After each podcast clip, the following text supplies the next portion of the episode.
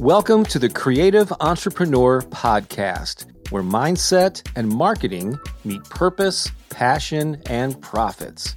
I'm Bob Baker, and if you're a creative entrepreneur or someone who runs a heart centered business, you're in the right place.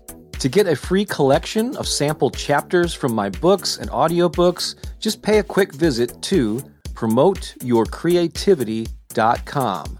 That's promoteyourcreativity.com. Now, enjoy the episode. This is the Creative Entrepreneur Podcast.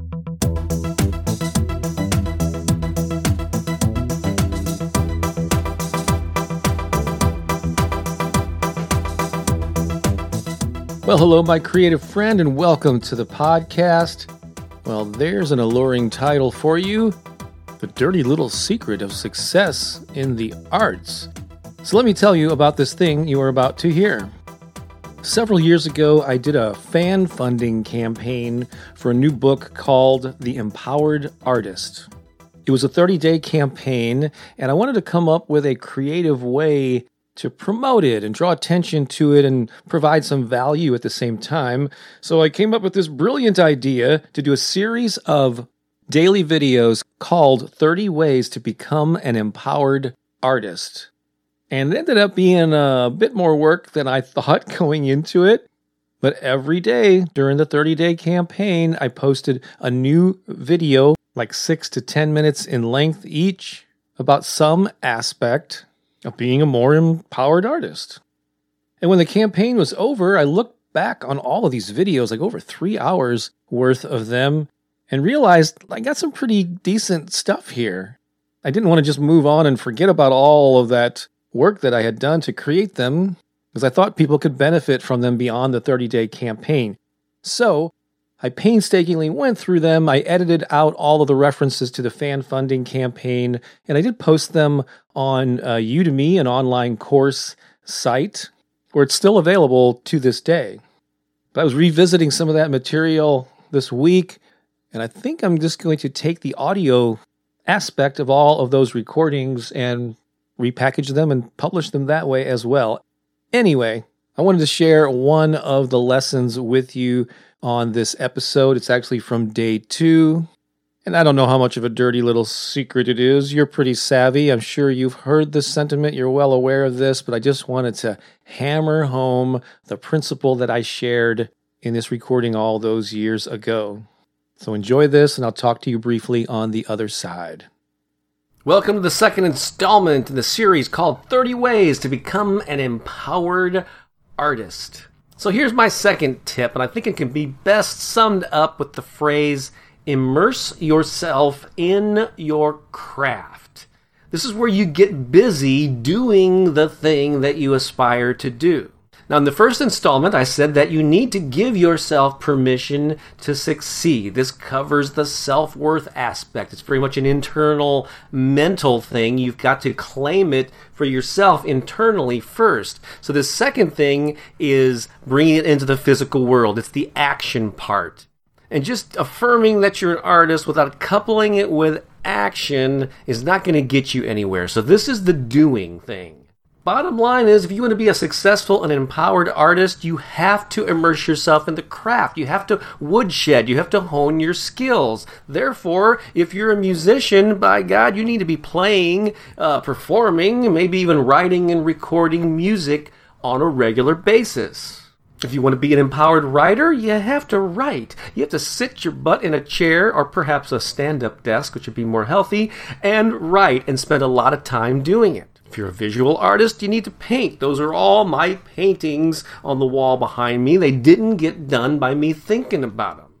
You may have heard this thing about uh, 10 years and 10,000 hours. Uh, Malcolm Gladwell covered this in one of his books. And the basic premise there is to achieve mastery in any field, you generally have to spend about 10 years and 10,000 hours on that thing to get so good at it.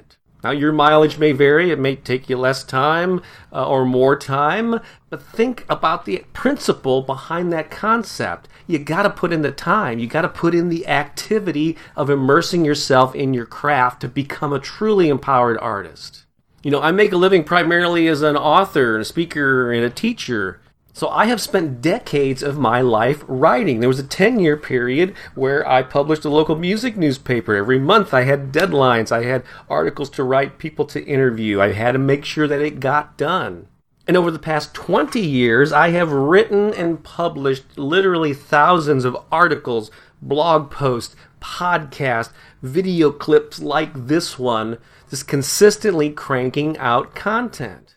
And hopefully, this should not be a form of drudgery for you. You should be compelled to engage in that activity that you feel drawn to whether it's painting or acting or playing music or the written word or poetry, whatever it is, hopefully you're drawn to do that. And you have to do it on a regular basis to get really good at it. You want to achieve mastery. You want to achieve excellence in your field. You want to be so damn good that they can't ignore you. I believe that's a line from a Steve Martin book.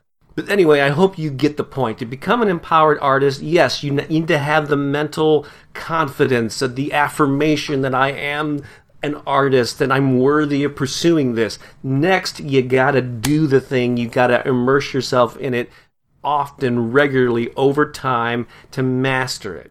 So ask yourself, are you putting enough time into your craft? Are you honing and refining your skills? In fact, since I just asked the question, I would love you to comment in the comments below or somewhere on this page what you think about this aspect. Is it something you struggle with? Uh, something that comes naturally to you? Do you think it's an important element of even becoming an empowered artist? All right, thanks for watching. It's Bob Baker saying so long for now.